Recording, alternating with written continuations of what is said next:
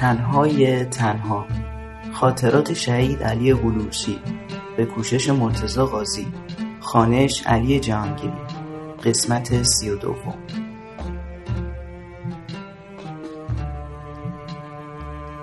نزدیک ده روز بود توی خط بودیم.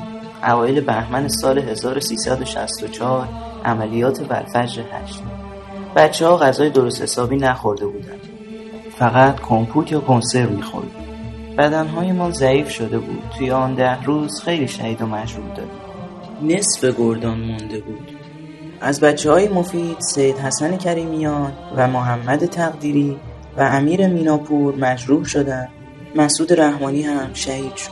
گردان ما را کشیدن عقب و رفتیم اردوگاه کارون نزدیک اهواز. یکی دو روز به ما فرصت دادند که استراحت کنیم و تلفن کنیم خانه و برگردیم خط. آن موقع اعزام ها سه ماهه بود. هر کسی که سه ماه جبهه بود می توانست تصفیه بگیرد و برود. یادم هست شهید دستواره آمد و گردان را جمع کرد. از هر گردان سیصد نفری شاید صد نفر بیشتر نمانده بود. بقیه شهید یا مجروح شده بود. دستواره جلوی گردان ها ایستاد و وضعیت جبهه را برای ما گفت. گفت برادرها، وضعیت جبهه خیلی شکننده شده.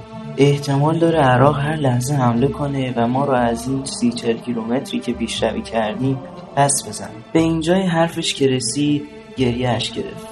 گفت اگر میخواید برید برید، ما مجبورتون نمی کنیم که بمونید، ولی الان جبهه ها به حضور شما نیاز داره، اگه میتونید بمونید.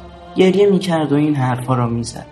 یک عده از بچه ها مشکل داشتن، زن و بچه داشتن و چند ماه بود به خانهشان سر نزده بودن.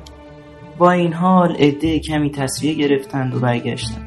بقیه ماندند. حتی از بچه های مفید هم چند نفری تصفیه گرفت، ولی من، حمید صالحی، محسن فیز، علی حلاجیان، علی بلوچی و سعید امیری مقدم ماندیم.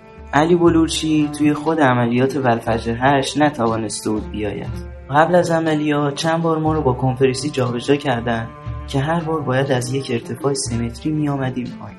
توی یکی از این جابجایی ها علی افتاد و پایش ضرب. به نظر می آمد در رفته باشد، ولی نمی توانست پایش را تکان دهد. با اینکه دو سه ماه آموزش دیده بود، ولی نتوانست با ما بیاید. علی حلاجیان هم قبل از عملیات یرقان گرفت و از عملیات ماند، ولی هر دوتایشان برای پدافند با ما آمدند. سه چهار روز استراحت کردیم و بعد رفتیم پدافندی. پدافندی که چه عرض کنم، خیلی سخت بود. هر گردانی که میرفت یک هفته بیشتر دوام نمی آورد. حتما باید می آمد عقب و بازسازی می شد.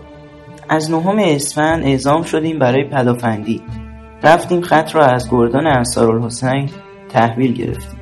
ساعت چهار و پنج بود که با پی ام پی رفتیم تو خط. نیم ساعت آتش سنگین عراقی ها بود. پانزده متر بین ما و عراقی فاصله بود. علی و یک نفر دیگر روی خاکریز پاس می دادند. تا صبح توی تاریکی تیر می انداختیم که عراقی ها جلو نیایند. من علی را می دیدم که زیر آتش می رفت روی پیشانی خاکریز و طرف عراقی ها تیر می زد. قید جانش را زده بود. صبح که هوا روشن شد دشتی از جنازه عراقی ها بود. چهار پنج روز که آنجا ماندیم شب و روز درگیر بودیم. آنجا بیست و چهار ساعت زیر آتش بود.